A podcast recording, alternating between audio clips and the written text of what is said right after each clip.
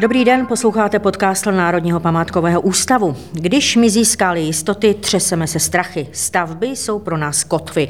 To jsou slova mého hosta, který sedí už proti mně u stolu v nové budově Národního muzea, kde se koná Mezinárodní konference Národního památkového ústavu s názvem Výzvy současné evropské památkové péče. Docent Richard Beagle, vedoucí Ústavu dějin umění Filozofické fakulty na Karlově univerzitě v Praze. Dobrý den. Dobrý den. Jak často v této době, pane docente, mizí skály jistoty z povrchu zemského v důsledku nejrůznějších hrozeb? To o to, na který kout Evropy či světa se ptáte. Samozřejmě teď žijeme ve stínu naprosto barbarského a cíleného ničení na Ukrajině. To, to je něco, co, s čím se nelze nejenže smířit, ale těžko se to dá pochopit a tam ty skály prostě mizí denodenně. Jo. A je to něco, co Evropa pamatovala naposled za druhé světové války. Kdybych zůstal u nás, tak tady budu naopak optimista. Mám pocit, že i třeba díky té zkušenosti, která tady byla za války, to znamená, kdy se mohlo ztratit něco hodnotného, třeba i celé město během jednoho náletu, naštěstí to nebyl úplně případ náš, ale třeba Drážďa nebo Norimberka, no tak to všechno vytvořilo vztah veřejnosti k památkám a řekl bych, že vlastně chráníme mnohem víc než kdykoliv dřív, takže u nás ty skály jistot nemizí, ale víte, když vidíte, co k nám přichází z východu a co se nás dotýká, protože ten zuřivý diktátor by hrozně rád naší zemi dobil také, tak si myslím, že musíme být ve střehu. Ale není to tak vždycky, že každá doba přináší nějaké hrozby a nějaké naléhavé výzvy. Jaké byly ty výzvy v minulosti? V čem se odlišovaly od dnešních? Náš obor je vlastně definován výzvami. Památková péče reakce. Reakce na to, že se třeba za francouzské revoluce začaly eh, bořit památky jako symboly starého režimu, to znamená najednou najednou spontánně vznikají lapidáry, kam se ty jednotlivé sochy, fragmenty odnášejí. Na to následovala jakási výzva toho vytipovat, co je to nejcennější v rámci památkového fondu a tehdy začaly seznamy památek, se kterými pracujeme dodnes, ale které jsou zrádné v tom, že to je prostě výběr. Je to výběr výběru a je to dobová volba, volba je vždycky dobová, čili my se musíme snažit zamyslet se vždy a znovu nad tím, jestli opravdu tohle je to nejdůležitější a pak je tady v tomhle směru ještě jedno úskalí, že Dřív byly ty seznamy památek takové vlajkové lodi, když se třeba jeden zámek stal památkou, tak se dalo říct, že i ty ostatní tím byly tak trošku povýšeny a teď je to tak, že když se památkou nestane, tak klidně může být zbořen bez, bez dalšího, přestože své hodnoty má. Tak to jsou takové ty, konst, konst, kon, ty výzvy, dejme tomu konstantní, které vznikly v úsvitu památkové péče. Každá doba přidala své vlastní výzvy. Je to třeba otázka interpretace památek jako něčeho, dejme tomu národního, která v jednu chvíli velmi pomohla památky dostat do obecného povědomí a zároveň hrozně uškodila, protože památky tu například národní nejsou. Byla komická situace, kdy si gotiku jako národní styl, jak si mm, osobovala Francie, Německo, pak i české země a teď se hádejte, jestli je gotika česká nebo německá. No.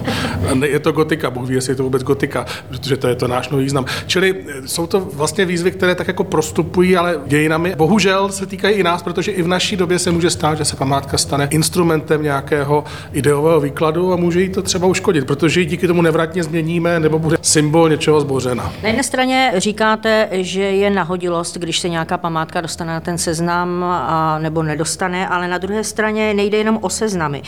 Filozof Martin Heidegger napsal, že každý život, který se omezuje na pouhou péči, je už v úpadku. Tam je důležité to slovo pouhou. Jinými slovy, když to převedu na památkovou péči, na péči o architekturu, pouhá péče o to, aby stavby stály, nespadly, nemůže být přece cílem. To je redukce toho slova památková péče. Ona totiž součástí té péče je samozřejmě starost o to, aby ta památka měla nějaký reálný obsah, aby měla nějaký život, využití. E, to konec konců bylo v těch památkových zákonech od počátku a i to tak bylo vnímáno. A je jasné, že když se z památky stane prázdná schránka, tak eh, vlastně je, eh, už je to první krok na cestě k tomu, aby vystoupila z dějin a následně třeba i zanikla. Ale jak vyvážit v té památkové péči tu potřebu konzervovat původní stav s potřebou nějakého zapojení do současného života? Mně se jedná o tu roli socializační, o tu socializační funkci. Já myslím, že bavíme se o památkách a teď zůstaneme tedy u nemovitostí, protože něco jiného jsou v tomhle případě asi památky movité, i když i to je důležité, jestli jsou v původním prostředí třeba kostela, nebo jestli je přeneseme do akvária zvaného nějakého muzeu nebo galerie. Ale u těch památek, které jsou eh, nemovité, je to přece jasné. Jakmile je používáme přirozeně v souladu s tím, pro co vznikly, domy jako domy, kostely jako kostely, veřejné budovy jako veřejné budovy, tak tím je jaksi ta jejich eh, podstata chráněna a ty adaptace, které přichází, které souvisí s tím účelem, tak se dají vnímat jako poměrně organické a přirozené. Vezměte si, že v Římě je prostě centrum přirozeně obydleno, tak nějak modernizováno, jak je třeba, a zároveň nemáte pocit, že by tam někdo musel kvůli tomu probourat v posledních staletech půl města. To znamená, asi jde o to, aby se památky ocitaly nějakým způsobem v přirozených podmínkách. Ale pozor, u nás je ten problém, že ty podmínky přirozené nebyly. 20. století přineslo vlnu zestátňování, proměn institucí, všechno se dělo najednou, najednou se památky prohlašovaly, najednou chátraly, po roce 89 se najednou začínají obnovovat a tahle lavinovitost prostě znamená, že to, co by jinde mohl být dílčí problém, hm, tenhle dům se změnil na hotel, se třeba v historickém centru Prahy stalo prostě problémem, já nevím, desítek procent památkového fondu. Najednou jsou to kanceláře, najednou hotely, pak Airbnb. V tom je problém, ale i to už se nám třeba asi podaří nějakým způsobem vyrovnat. Nicméně tahle otázka je naprosto kruciální. Nevhodné využití nebo nevyužití, ale to si myslím, že není úplně nehrozí, to hrozí jenom u skanzenu. Vy jste velkým propagátorem Staré Prahy, když jdete třeba celetnou ulicí. Jak na vás působí pražské staré město? Nemáte pocit, že, už jste to konec konců zmínil, že Pražané vlastně ti místní tu Prahu úplně vyklidili, že nepotkáte děti, staré lidi. Z toho centra Prahy se stává jistým způsobem takový turistický Disneyland. No to bez pochyby a nemůžu na to památková péče. Stává za covidu to bylo vidět, jak se ty ulice vyprázdnily, protože tam nikdo nebydlel. To jsou ty lavinovité změny. Do roku 89 bylo centrum prostě jenom bytovým fondem, pak přichází vln restitucí a privatizací a děje se to najednou a najednou se ty domy proměňují v něco jiného, vystěhová si nájemníci. To je ten problém. Ta lavinovitost změn, která je prostě dána tím, že nám vstoupil v 20. století jaksi rytmus totality a těch změn, které zasahují úplně všechny, ať, se, ať chtějí nebo ne. A tohle se napravuje strašlivě těžko. Jiná věc je teda ta, že bohužel to, že zároveň Praha je tak krásná a památka UNESCO, tak ten, to, čím se ten nový obsah naplnil, ta efemérnost toho průtokového turistického průmyslu, tak ta bohužel jako znamená, že to bude napravovat jenom velmi těžko. Je to politické rozhodnutí. Já mám třeba pocit, že Praha jedna s tím nechce nic dělat, jo? že jim vlastně tenhle ten stav nějakým zvláštním způsobem vyhovuje. Nechápu to, ale zdá se mi, že to tak je. Ale i, i to by se dalo napravit. Je to bych na dlouhou trať v tom Římě prostě nedošlo k tak radikálním proměnám. Přestože tam najdete taky Airbnb, jsou tam turisti, tak pořád tam zůstává podstatné gro obyvatelstva a toho přirozeného vztahu k městu.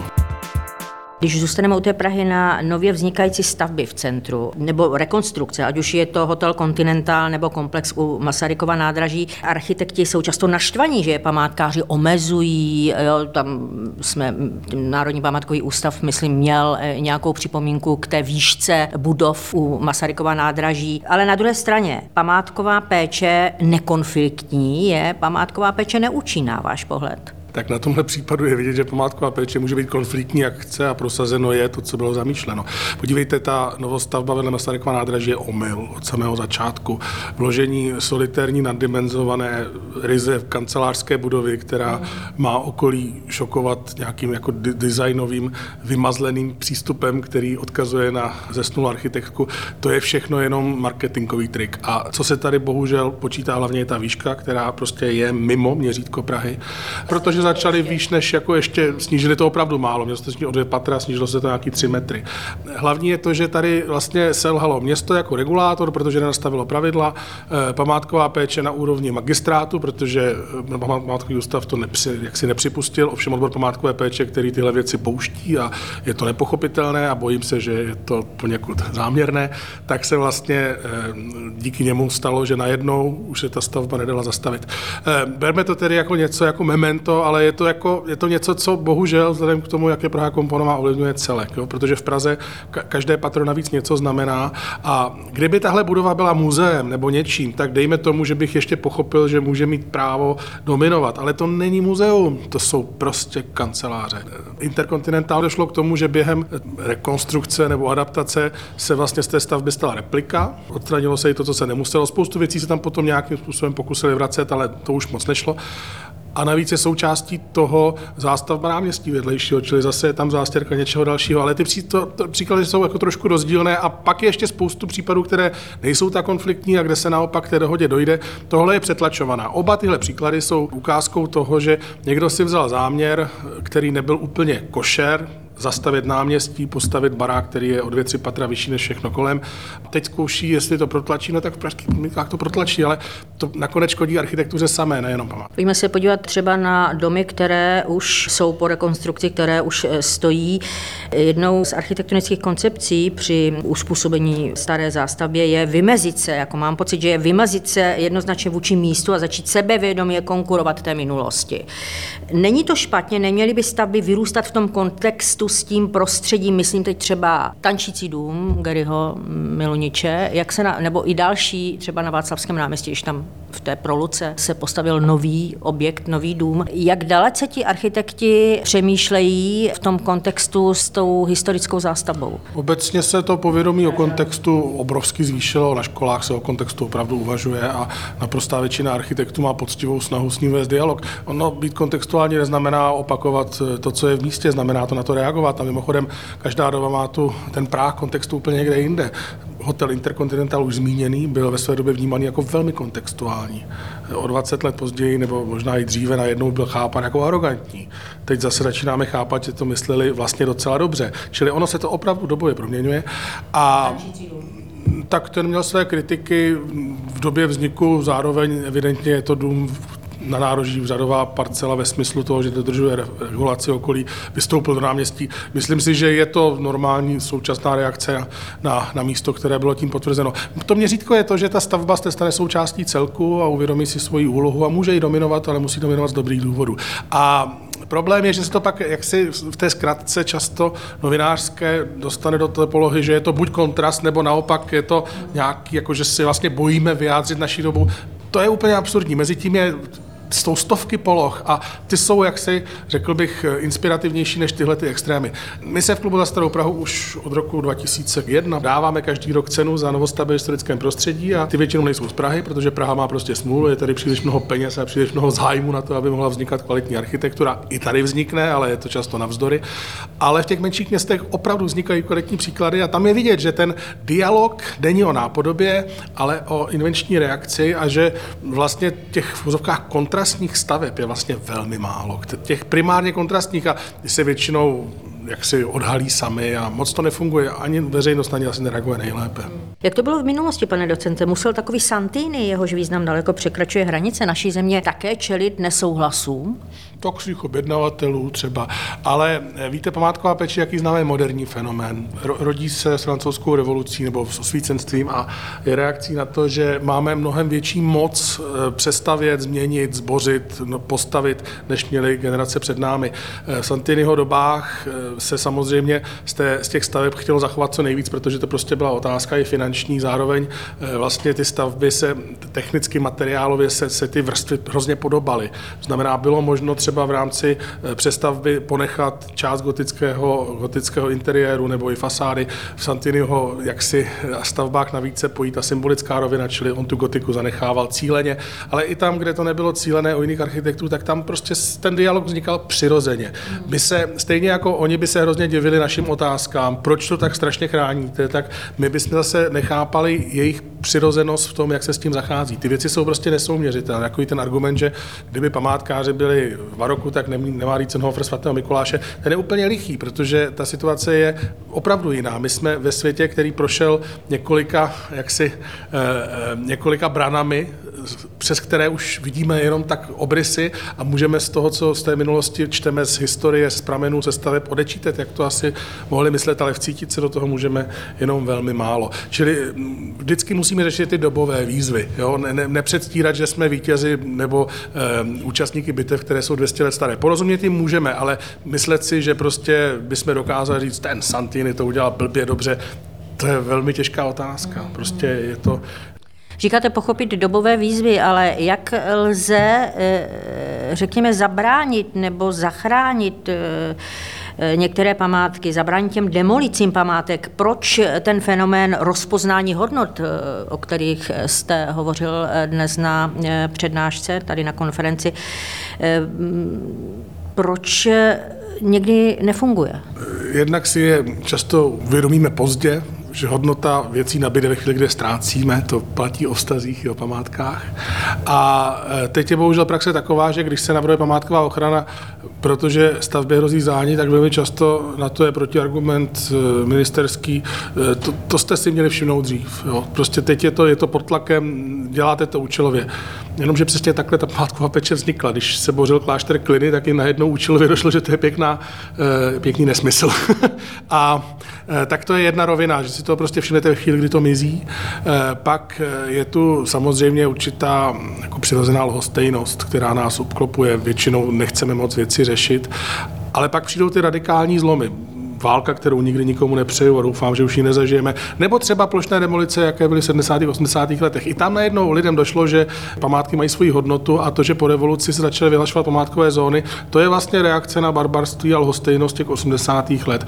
Vždycky musíme s lhostejností bojovat. Každá doba je tak trošku otupělá a má pocit, že vlastně už nemá sílu, ale ve finále se zpětně ukazuje, že možná byla ta rozhodující, která mohla určitou vrstvu památek definitivně zachránit nebo naopak ji nechat zmizet. I to se nám stalo. Já jsem tady zmiňoval příklad bruselské architektury, ale teď tu můžeme stáhnout v podstatě na poválečnou architekturu jako hmm, jako takovou. Přesně, na tu brutalistní architekturu například. Ale jakou roli při té záchraně památek hraje veřejnost, ten společenský tlak? Zásadní. Bez veřejnosti by nebyla památková péče. Památková péče je zvláštní obor, který je sice vědecký a, a praktický taky, ale který je legitimizován právě tím, že se opírá o jakýsi veřejný zájem.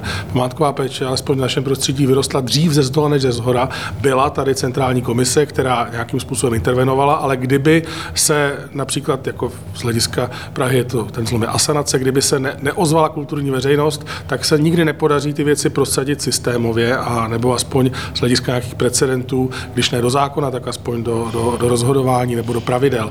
A ten vztah veřejnosti k památkové péči je tak kruciální, že jsem přesvědčen, že kdybychom ztratili podporu veřejnosti, myslím, že zatím památková péče jí má, že lidé vnímají historičnost památek města jako něco, co stojí za to vlastně chránit, řeší vstupy do města. Je všechno v pořádku a je to výsledek toho, že památková péče i v tom turbulentním 20. století vždycky měla s veřejností nějaký poměrně živý vztah. Přijdeme-li o něj, ten obor zanikne. Památková péče může zaniknout. Je to moderní fenomén a nikde není řečeno, že za 100 let bude stejná jako dnes, ale pokud si udrží vztah k veřejnosti a, a bude vycházet právě z toho, co definuje vztah člověka k místu, k paměti, tak si myslím, že i to 21. století přežije. Přesto jste v té přednášce řekl i takovou větu, že schopnost propojovat to odborné a společenské se v současnosti, v moderní současnosti vytratilo nebo vytrácí. O co to opíráte? Můžete vůbec nějaké příklady třeba? Příklad je třeba ta povalečná architektura, kdy prostě my už jako historici architektury nebo NPU jako instituce víme, které stavby jsou nejcennější, víme proč, ale vůbec se nedaří to předat ani veřejnosti, ani, ani ministerstvu kultury, které o tom rozhoduje. Nebo je to určitá restriktivnost památkové péče, která mnohdy zapomíná, že musí každý svůj krok vysvětlit. Když třeba někomu zakáže zvýšení střechy, tak nestačí říct je to, protože je to památka. Musí říct, podívejte se, to zvýšení střechy by znamenalo znamenalo porušení celkového obrazu. Eh, narušilo by to architekturu. Eh, když se nějaká stavba povolí nebo nepovolí, tak se vždycky musí vysvětlit proč. Tohle vysvětlit proč ten důvod, to je něco, co památková péče bohužel zanedbává a tím pádem, když potom přijde třeba nějaká krize, bojuje se o nějakou stavbu, tak se spojenci hledají těžko, protože e, někteří mohou mít tu zkušenost, která bohužel nebyla úplně, úplně šťastná. A ještě s tím, s tím Maxem Dvořákem a jeho katechismem jsem to prostě myslel tak, že Max Dvořák dokázal přetavit zkušenost, ryze odbornou zkušenost vídeňské školy, reprezentované třeba tím Alozem Rýklem, do strašně srozumitelné knihy o tom, co jsou památky a proč je chráníme. A takovouhle knihu by si měla napsat každá generace. Ale nenap, nenapsala si. Naše generace ji Myslíte, nemá. že to nemáme dneska? Nemáme, nemáme. To je výzva pro vás, pane docente. Vy jste tam hovořil také o pokušení moci, neboli o fenoménu ideologizace a politizace památkové péče. Jak proti tomu bojovat? Říkáte, že památková péče musí vysvětlovat proč, ale když tady bojujeme proti takovému fenoménu politizace moci, tak je to těžké. No je, ale tak to bylo vždycky protože památková péče se je vždycky částečně politikum, ale musí v každém okamžiku se musí snažit zůstat odbornou a nezávislou. Nesmí sloužit. Nesmí sloužit ani moci, ani penězům.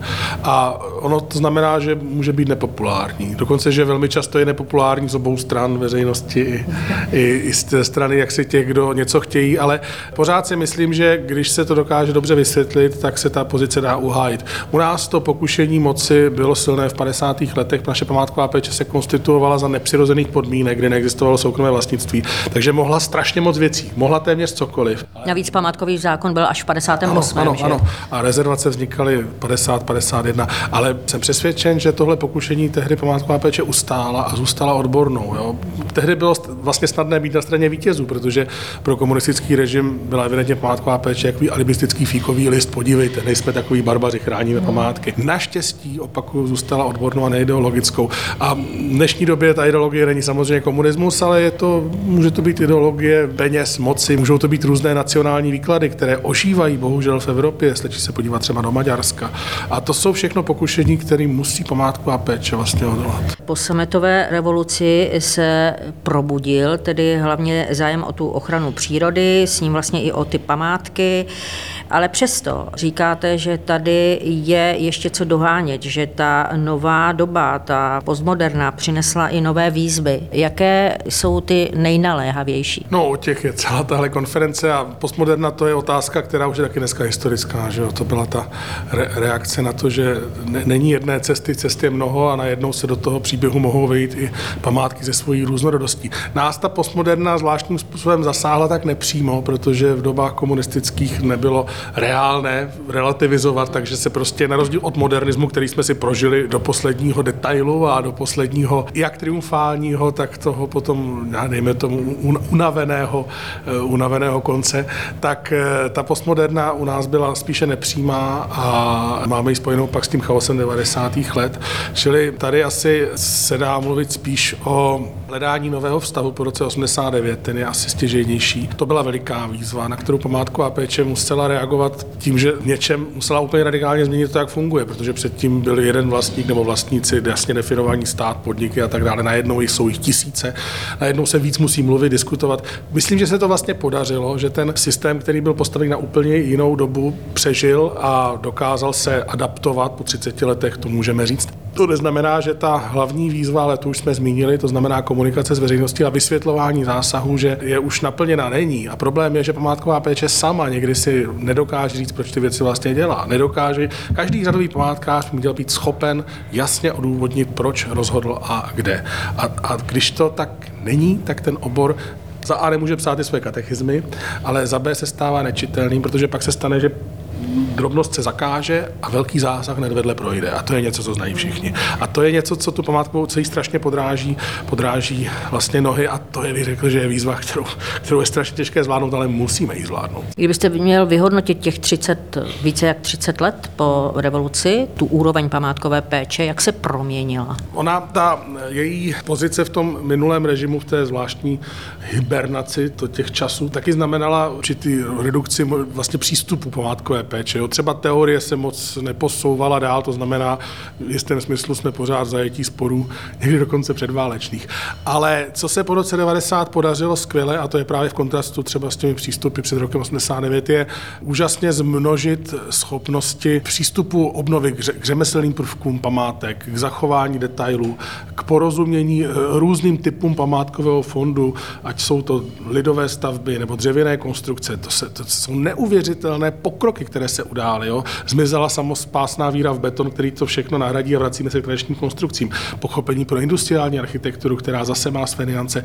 Tohle všechno ta nová doba přinesla a přinesla to v míře naprosto nebývalé. V tomhle jsme se hrozně rychle dostali zpátky na evropskou úroveň. Takhle, ona ji za komunismu nestratila. Konec konců Jakub Pavel až Vošahlík, to jsou strašně důležitá jména. Josef Štulc, to jsou všechno jména, která pomohla památkovou péči v těch temných časech uchovat jako odbornou a co jak asi nej, nejotevřenější, jak to šlo v té době, ale samozřejmě po roce 89 pak nastupují úplně jiné podmínky. No, v tomhle směru bych řekl, že ta památková péče jakoby se najednou, jakoby její podhoubí se výrazně rozšířilo a to zase je dobré, protože přichází krize, tak se dá reagovat z různých směrů a stran a ona senzibilita, která se tím zvýšila ve vztahu k památkám, se přenáší na společnost. Dobře, ale teď sedíme tady na konferenci s bohulibým názvem Evropské výzvy památkové péče. Mezi ty současné evropské výzvy patří určitě klima, klimatické změny. Jak podle vás můžeme my, obor památkové péče, bojovat s těmi klimatickými změnami, když vidíme, jaký je to problém celosvětový? Kdybychom to skonkretizovali, třeba zkáza katedrály Notre Dame, teď se rekonstruuje a kvůli té rekonstrukci částečně té střechy musí padnout, já nevím, půlka lesa dubu. Někdo by řekl, tak já nevím, jestli to pomáhá přírodě, pomáhá klimatu. Je to v tom trošičku takový rozpor cítím. Jak to cítíte vy? Že by ty duby padly na něco jiného a že padnou na Notre Dame je dobře. Ne, víte, tohle je strašně křehká otázka. Památková péče samozřejmě nemůže říct, že se jí to netýká. Zároveň si myslím, že nemůže reagovat tak, že najednou řekne, dobře, pojďme ve jménu toho vlastně udělat cokoliv. Zrovna to uvažování o krovu Notre Dame mně přijde jako poměrně, v tom, když je postaveno takto, tak mně přijde jako vlastně posunuté někam, o tom se už pak těžko diskutuje. To se můžeme bavit o tom, jestli jako vůbec tam máme jet, když prostě prostě spálíme, kolik spálíme, tak se na ní radši nepůjdeme ani podívat. Ehm, my, myslím si, že stojí za to zachovat i v tomto směru chladnou hlavu a ty zásahy, které mohou být třeba reverzibilní z hlediska nějakých nových technologií, tak je akceptovat ve chvíli, kdy víme, že to je v tu chvíli nezbytné, ale vědět, že musíme najít takové řešení, aby ta památka nestratila nějakou svoji hodnotu, což je i výtvarná hodnota, řemeslná hodnota, nebo ten obsah, o kterém jsme hovořili. Sám jsem zvědavý, co na téhle konferenci v téhle věci zazní.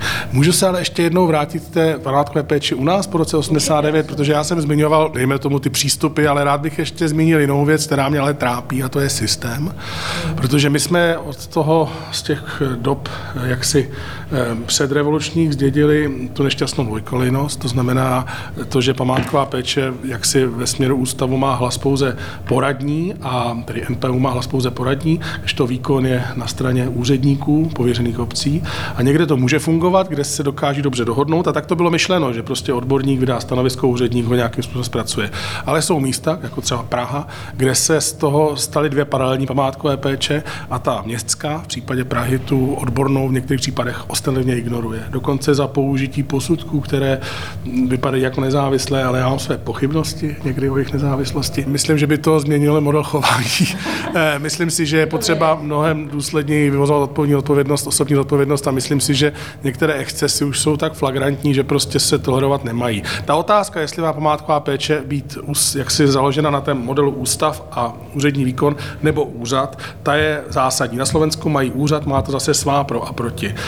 Tohle bychom si položit měli, ale eh, zároveň ten systém fungovat může, ale nesmí se transformovat do svého protikladu, kdy mají vlastníci pocit, že za jsou dvě památkové péče, když se hádají, no tak je to asi nemá pravdu nikdo nebo oba, anebo si řeknou památkový ústav, ten ani nepotřebuju, musím to hlavně protlačit jinde. A to je úplně špatně.